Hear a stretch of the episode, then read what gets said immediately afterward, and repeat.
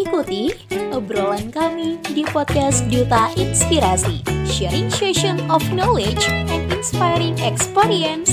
Have fun and enjoy!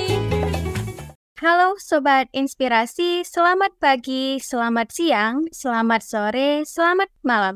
And welcome back to our Duta Inspirasi Podcast. Oke Sobat Inspirasi, aku Nurul Husnina, Duta Inspirasi Indonesia Provinsi Aceh, yang akan menemani kalian pada segmen yang sangat menarik, yaitu Pildun episode satu, dengan tema Pengalaman Magang dan Mempelajari Jepang Culture.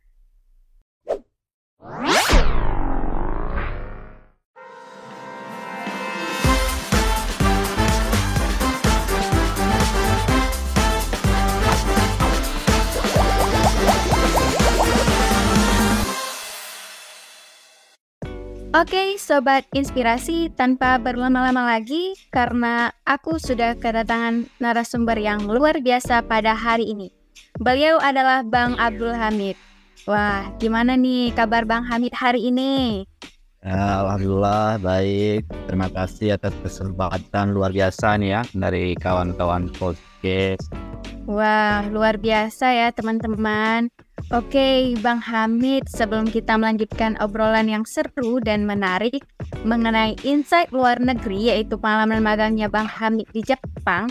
Nah, silakan Bang Hamid boleh memperkenalkan diri nih terlebih dahulu, agar Sobat Inspirasi bisa berkenalan langsung dengan Bang Hamid.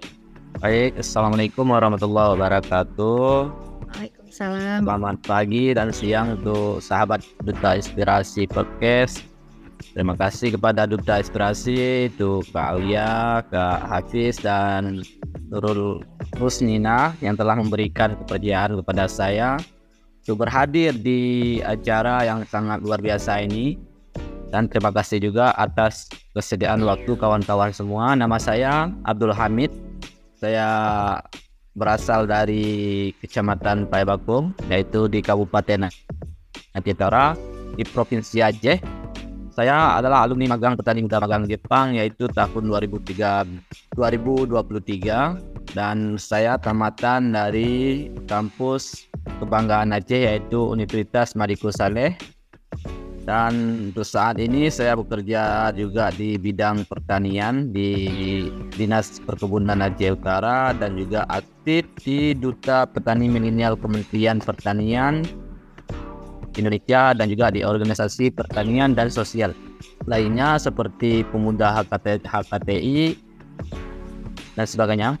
Mungkin itu saja sedikit rangkuman biografi saya. Wah, menarik sekali nih Sobat Inspirasi.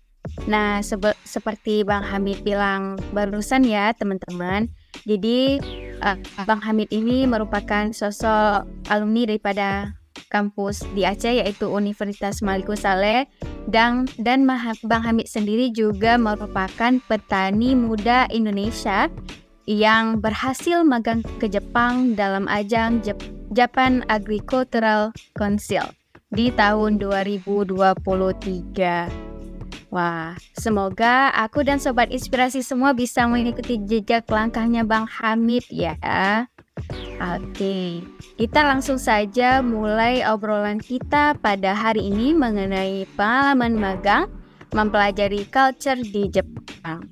Nah, pengalaman magang di Jepang tidak hanya memberikan kesempatan untuk memahami dunia bisnis, tetapi juga membuka pintu untuk memahami budaya Jepang secara mendalam.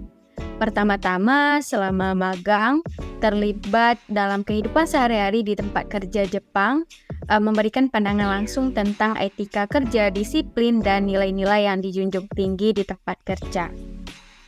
Nah, berkaitan dengan hal tersebut, kami penasaran nih Bang, gimana sih Bang kemarin itu kok bisa nah, gitu Bang magang ke Jepang gitu? Apa yang menginisiasi Bang Hamid gitu loh? Ya, baik Kak Nina, jadi itu betul.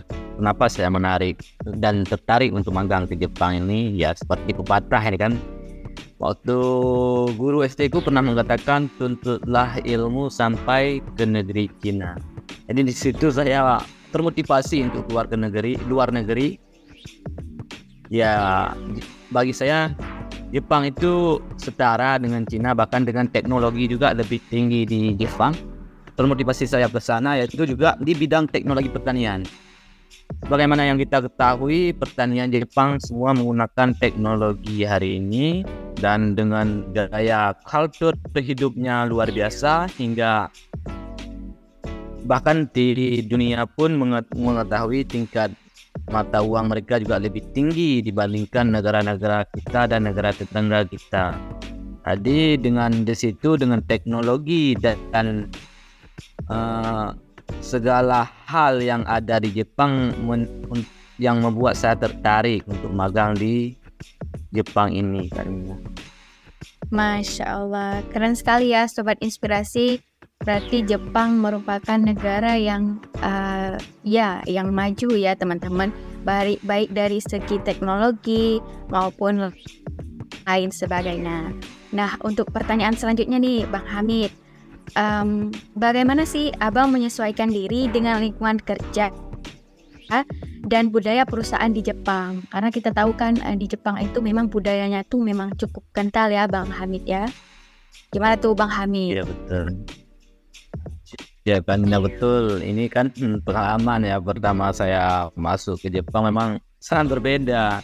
Dari segi iklim juga berbeda. Jadi dengan beradaptasi pertama saya memang, terutama ketika kami sampai di Jepang itu bulan tiga, kami akhir bulan tiga kemarin, dua ribu dua puluh tiga maksud saya, mohon maaf.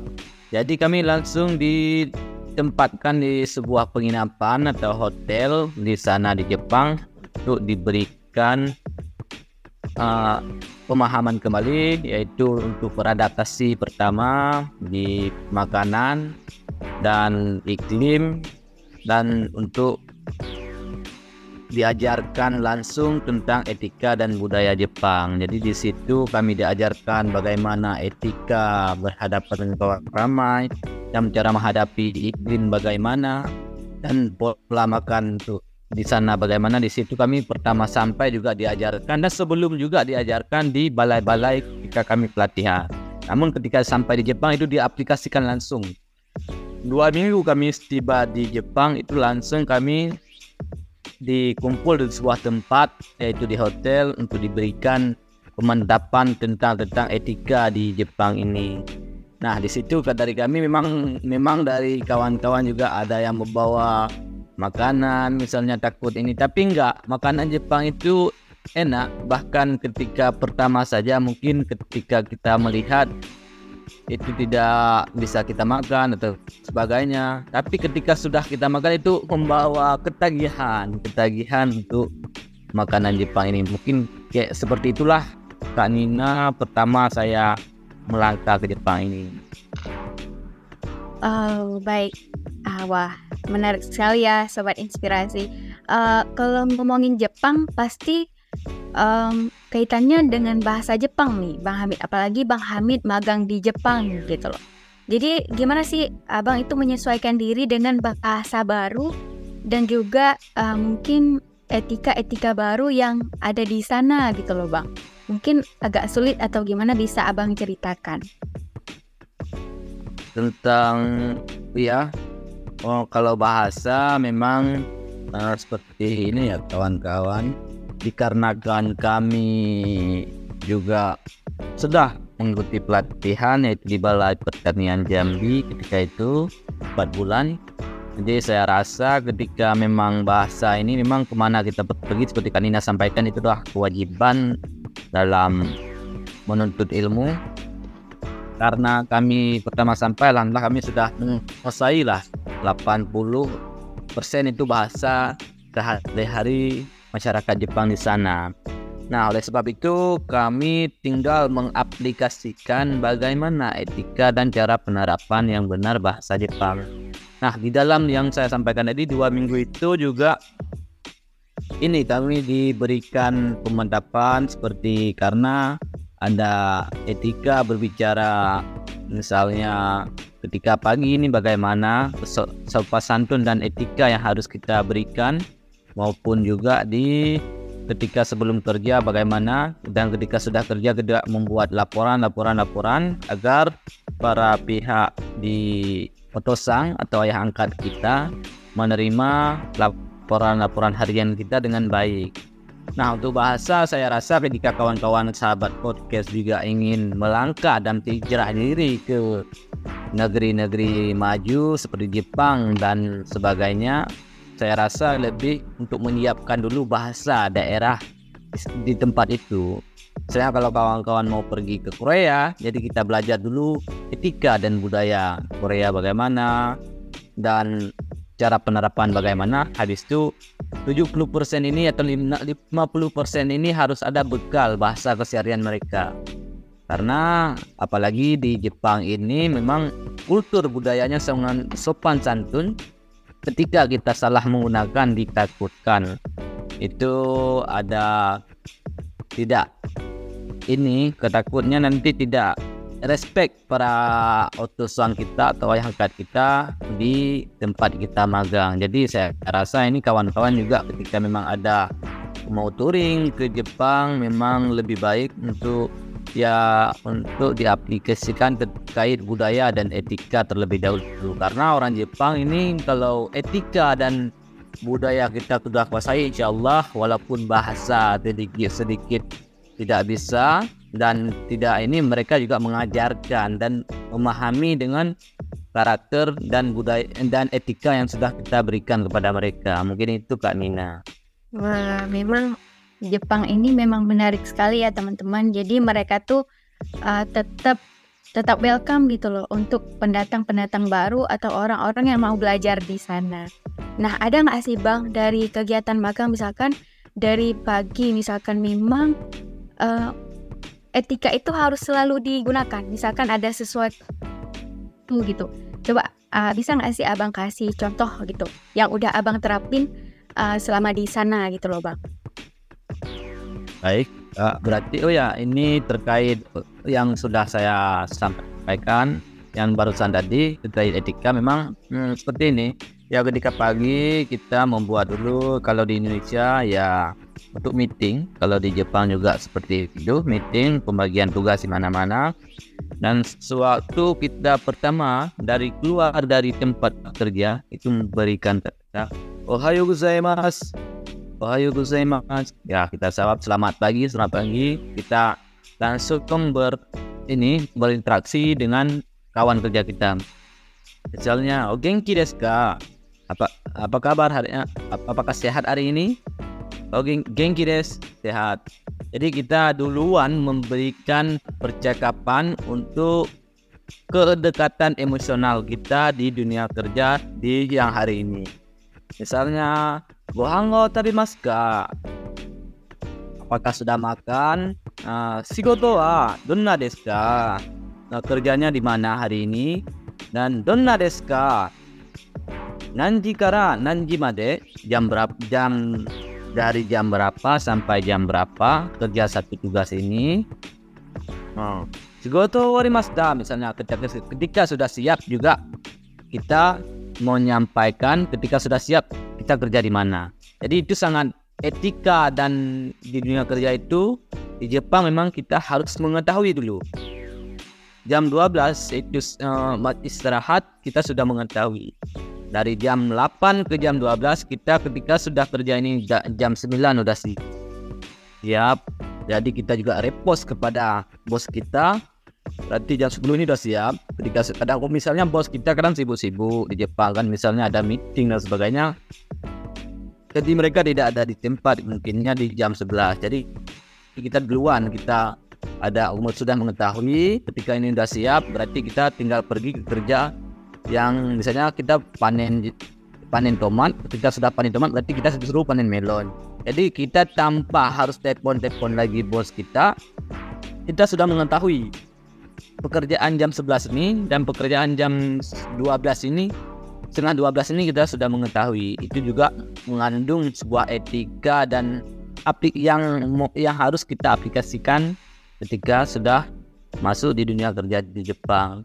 Mungkin hal-hal yang seperti itu yang saya aplikasikan dulu menjadi acuan untuk kawan-kawan dut, sahabat Duta Inspirasi jika ingin keluar negeri, bahkan juga bisa diaplikasikan ini ketika di kawan-kawan di Duta Inspirasi di dunia kerja di Indonesia, karena etika yang hal yang seperti ini adalah hal yang lumrah juga di perusahaan-perusahaan di Indonesia yang diaplikasikan. Mungkin seperti itu, Kak Nina. Wah, keren banget ya teman-teman. Berarti memang memulai sesuatu dari hal-hal kecil. Misalkan kita kayak harus memberikan uh, kata-kata afirmasi positif kepada teman-teman kerja, menanyakan uh, tentang ke- pekerjaan mereka dan lain sebagainya. Jadi di samping uh, apa namanya tuh kita etika di sini tetap jalan, dan hubungan antara para pekerja di sini juga semakin erat gitu loh teman-teman. Nah, keren banget. Uh, ini pertanyaan selanjutnya Bang Hamid. Ada nggak sih budaya di Jepang yang sampai abang pulang ke Aceh tuh terbawa gitu loh bang? Ada nggak sih? Coba ab- bisa abang ceritakan gitu di sini. Eh, itu sangat banyak. Emang itu kan ini memang hal yang sangat terbawa kepada kita, yaitu saya sendiri. Misalnya ketika berbicara dengan orang, ketika pertama saya membungkuk, itu membungkuk seperti kita mau sujud gitu, kita itu terbawa. Ketika misalnya mau menjumpai guru, habis itu ketika saya juga berbicara itu juga bertatap mata, dalam arti kata itu menghargai hargai orang berbicara, itu tatap muka kita. Orang Jepang juga kita berbicara walaupun sesibuk apapun mereka lagi ini, mereka meninggalkan teleponan, itu berbicara tatap muka. Dan setelah itu budaya waktu, yaitu seperti yang saya sampaikan tadi, ketika saya di Indonesia ini misalnya jam dua belas ini kita juga sudah membuat yaitu jam kerja sehari-hari, dan poin yang harus kita selesaikan hari ini apa, itu juga saya membawakan hal tersebut ke Indonesia. Dan target kita misalnya dalam pertanian di Indonesia, saya juga ada tanam padi, sawit, pecambah ini itu pecambahan sawit juga ada, saya buat pecambah-pecambah sawit. Alhamdulillah saya menggunakan kalender waktu, itu juga terbawa dari Jepang. Misalnya jam jam dari jam ini ke jam ini berarti ini tugas saya, dan bulan itu juga sudah sudah mengetahui itu panen padi bulan, misalnya bulan bulan tiga itu ada waktu tanam padi, jadi kita dengan bentrok dengan tanam cabai. Nah, dan juga waktu panen, jadi kita sedang bagian bagian pengembangan itu sudah kita uh, mengetahui, dan sudah kita juga ada kalender waktu. Dan setelah itu budaya-budaya yang sangat terikat di Jepang, dan ke waktu ketika sudah saya balik ke Indonesia memang dari pola makan juga sudah teratur, dan juga pola waktu, etika, adat budaya, dan ilmu yang saya dapatkan di sana. Alhamdulillah hari ini bisa saya aplikasikan ke masyarakat Indonesia, dan pengabdian saya ke masyarakat yang ada di wilayah saya, saya kerja. Mungkin seperti itu. Wah, sangat-sangat menginspirasi ya teman-teman. Berarti kita bisa nih jadikan Jepang ini sebagai tujuan kita di masa depan. Misalkan mau magang nih seperti Bang Hamid, atau misalkan mau lanjut S dua, atau misalkan mau keliling luar negeri untuk melihat gimana sih culture di sana ataupun budaya di Jepang. Nah, ada nggak sih saran ataupun tips yang ingin abang bagi, bagikan kepada mereka ataupun kami-kami ini yang ingin mengikuti jejaknya Bang Hamid dan melakukan magang di Jepang? Tip yang saya berikan ini kawan-kawan saya rasa Kak Nina, Kak Hafiz, dan Kak Aliani adalah ujung tombak pemberian inspirasi kepada duta-duta inspirasi ini. Saya rasa ah, sama Kak Nina, Kak Hafiz, dan Kak Alia sudah ah, kultur dan budaya tersebut sudah terkonsep, jadi tinggal mengaplikasikan. Dan juga sahabat duta inspirasi, kalau tip yang saya berikan, kalau memang ingin ke Jepang ini terutama belajar dulu terkait masalah budaya dan, dan etika. Setelah itu nanti Kalau sudah melewati semua itu, nanti ada pembagian-pembagian di bahasa. Karena seperti yang saya sampaikan tadi, memang bahasa itu kemana-mana kita pergi juga adalah sebuah kewajiban.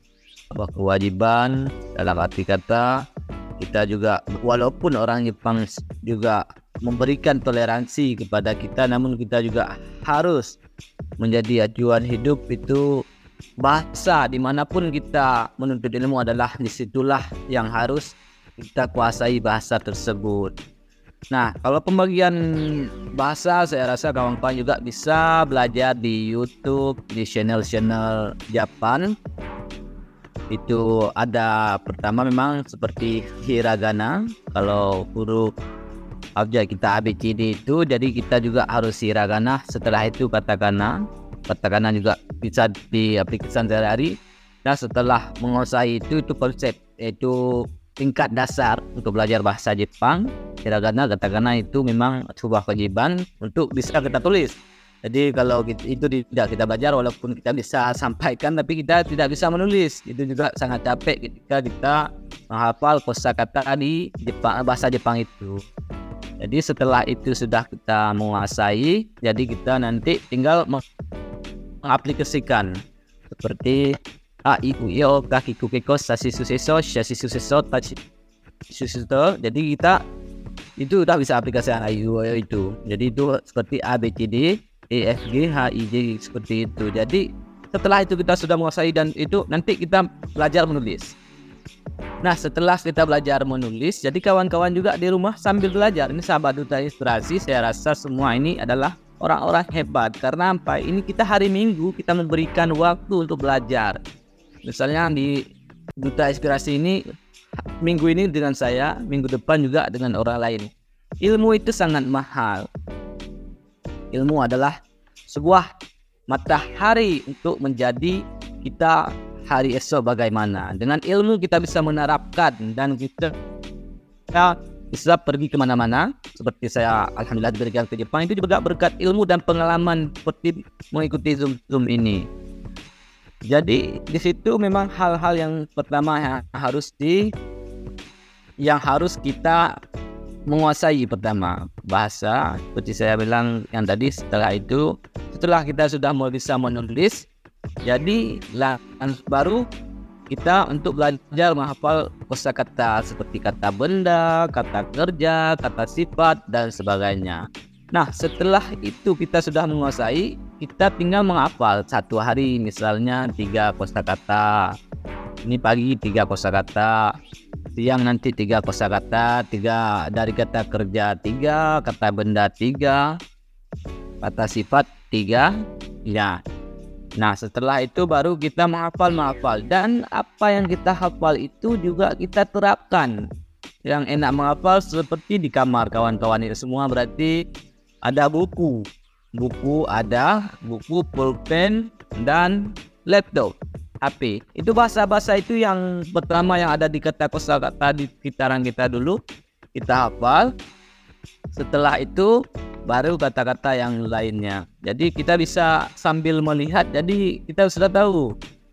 Nah, jadi setelah kita itu baru kita menghafal yang lain. Itu juga Uh, tip yang bisa kawan-kawan aplikasikan, karena apalagi Jepang ini juga sangat banyak butuh tenaga kerja. Bukan di pertanian saja, ya, di bidang lain juga sangat banyak, seperti di kedokteran itu ada yang dari pengolahan makanan, teknik, bahkan uh, ibu pengasuh yaitu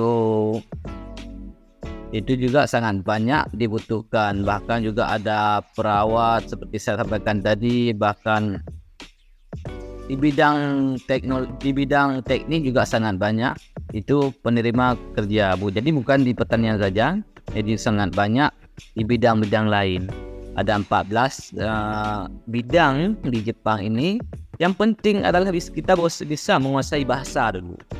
Setelah bahasa bisa kita kuasai, alhamdulillah, itu rezeki kita, rezeki itu akan terikut pada kita. Misalnya kita kelebihan seperti kak uh, Alia mau di bidang pengolahan makanan, Kak Nina di bidang teknik, dan Kak Hafiz di bidang engineering juga, itu teknik seperti di sebuah perkantoran. Itu juga bisa. Jadi kunci utama adalah bahasa. Ketika sudah bisa menguasai bahasa, nanti kita bisa mem- berangkat melalui pemerintah atau swasta. Seperti kalau pemerintah nanti ada B P dua M I, kalau yang swasta itu ada lembaga lembaga lembaga pendidikan atau L P K, itu seluruh Indonesia juga ada, dan mereka juga resmi membawakan kita dari Indonesia sampai ke Jepang. Itu kita juga terlindung oleh undang-undang ketika kita ingin berangkat ke sana. Mungkin Kak Nina seperti itu. Kak Nina yang bisa sampaikan tip-tip yang baik ketika kawan-kawan ingin magang ke Jepang. Wah, teman-teman udah dijabarkan nih sedetil mungkin ya sama Bang Hamid. Jadi kita nih Sobat Inspirasi bisa banget juga loh ke Jepang. Banyak program-program yang bisa kita ikuti. Dan jangan lupa untuk mempersiapkan bahasa Jepangnya nih Sobat semua. Jadi kalau misalkan kita udah bisa bahasa Jepang tuh, insya Allah nanti untuk kegiatan-kegiatan yang ada di Jepang, mengikuti program magang seperti Bang Hamid akan lebih mudah nih Sobat Inspirasi semuanya. Baik, itulah tadi jawaban penutup nih Sobat Inspirasi dari pembahasan yang sangat menarik bersama Bang Hamid. Gimana nih, pasti pembahasan kita pada hari ini sangat bermanfaat kan? Kalau menurut aku pribadi, ini luar biasa bermanfaat banget. Semoga aku dan Sobat Inspirasi semua dapat menjadikan pembahasan ini sebagai motivasi dan semangat dalam melakukan berbagai hal positif nantinya. Oke, Sobat Inspirasi semua, tidak terasa kita ternyata sudah banyak mendengarkan sharing ya yang sangat menarik bersama Bang Hamid. Dan akhirnya kita sampai di penghujung podcast Pildun episode satu nih. Bang Hamid, karena kita sudah di penghujung, boleh dong Bang Hamid untuk memberikan closing statement ataupun pesan inspiratif bagi pen- para pendengar setiap podcast Duta Inspirasi Podcast episode kali ini. Kesimpulan yang bisa kita ambil hari ini yaitu dari pengalaman saya, nah, itu kemanapun kita ingin melangkah itu semua akan terwujud, yaitu dengan tekad dan kerja keras dan kedisiplinan kita. Insyaallah saya yakin di sahabat Duta Inspirasi Indonesia ini bisa mengaplikasikan itu hal-hal yang sangat kita yang bisa kita aplikasikan ketika ingin melangkah ke negeri-negeri yang ingin kita tuju, dan tetap fokus kepada tujuan kita. Walaupun baga- berbagai penghalangan, misalnya dengan waktu walau, dan sebagainya, kita dengan keyakinan insya Allah bisa kita lewati semua. Seperti saya, yaitu ketika waktu itu covid sembilan belas, Alhamdulillah dengan kesabaran, dengan kesabaran Alhamdulillah bisa melewati itu, itu walaupun uh, molor waktu yang diberikan oleh kementerian kepada kami. Dengan kesabaran dan kedisiplinan juga, dengan belajar, tekad, dan kerja keras, Alhamdulillah bisa bisa melangkah. Begitu juga dengan sahabat Duta Inspirasi, ketika ingin melangkah kemanapun, saya rasa itu semua bisa kita lewati dengan tekun, dengan belajar sungguh-sungguh, insyaallah bisa kita lewati semua. Dan untuk sahabat Duta Inspirasi, ilmu Ilmu dan relasi adalah hal yang sangat utama yang bisa kita menjadi acuan hidup kita kemana ingin melangkah. Dengan ilmu kita bisa melangkah kemana-mana. Dengan etika dan dan kultur budaya kita juga budaya yang sangat baik. Apalagi Indonesia ini dikenal dengan budaya sangat sopan santun. Jadi kemanapun kita melangkah, insya Allah sudah sangat bak, sudah enak diterima oleh di tempat kerja kita. Dan tetap menjaga sebuah kepercayaan, karena dengan kepercayaan kita bisa dinilai bisa dilihat dan dinilai oleh orang lain bagaimana karakter kita semua ini. Jadi untuk kawan-kawan sahabat Duta Inspirasi, seperti Zoom hari ini juga menjadi relasi. Jadi kawan-kawan Duta, sahabat Duta Inspirasi juga bisa mau follow saya nanti, Kak Nina, Kak Hafiz, dan Kak Alia. Jadi hal yang saya sampaikan ini adalah hal yang sudah saya aplikasikan dulu. Jadi kemanapun saya melangkah, kemanapun ke berbagai acara dulu, saya seperti ikut acara Ikatan Senat Pertanian Indonesia, saya mengenal dengan pemateri. Alhamdulillah ketika magang juga saya sudah berjumpa lagi dengan mereka, itu panitia di Kementerian Pertanian, dengan kedekatan emosional kita, jadi jadi menjadi lebih semangat kita. Jadi kalau memang kawan-kawan juga nanti mau follow saya di Instagram juga bisa, yaitu Abdul underscore Hamid empat enam sembilan. Kalau Facebook juga Abdul Hamid. Kalau TikTok juga Abdul Hamid empat enam.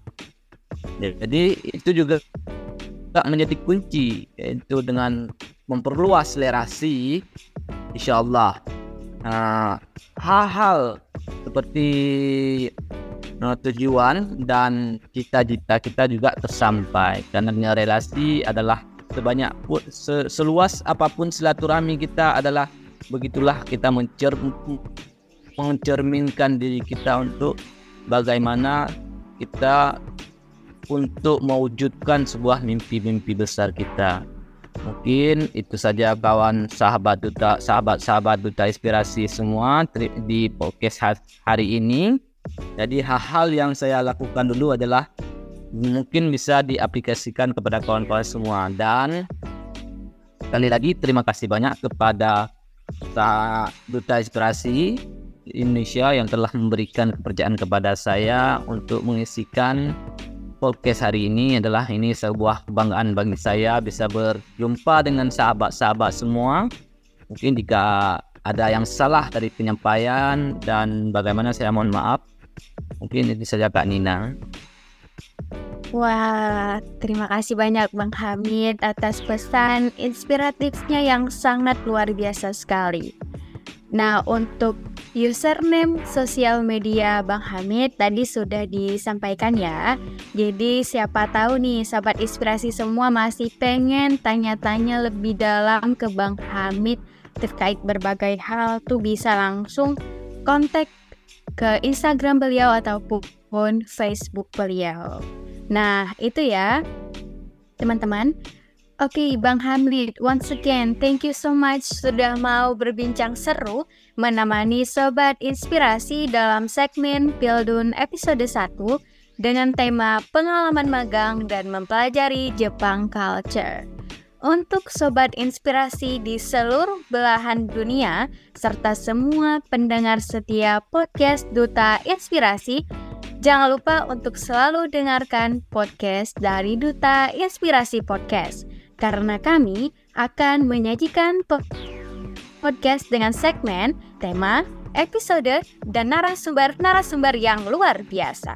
Aku Nurul Husnina pamit undur diri dan sampai jumpa. Duta Inspirasi Podcast, bergerak, terinspirasi, berdampak, menginspirasi.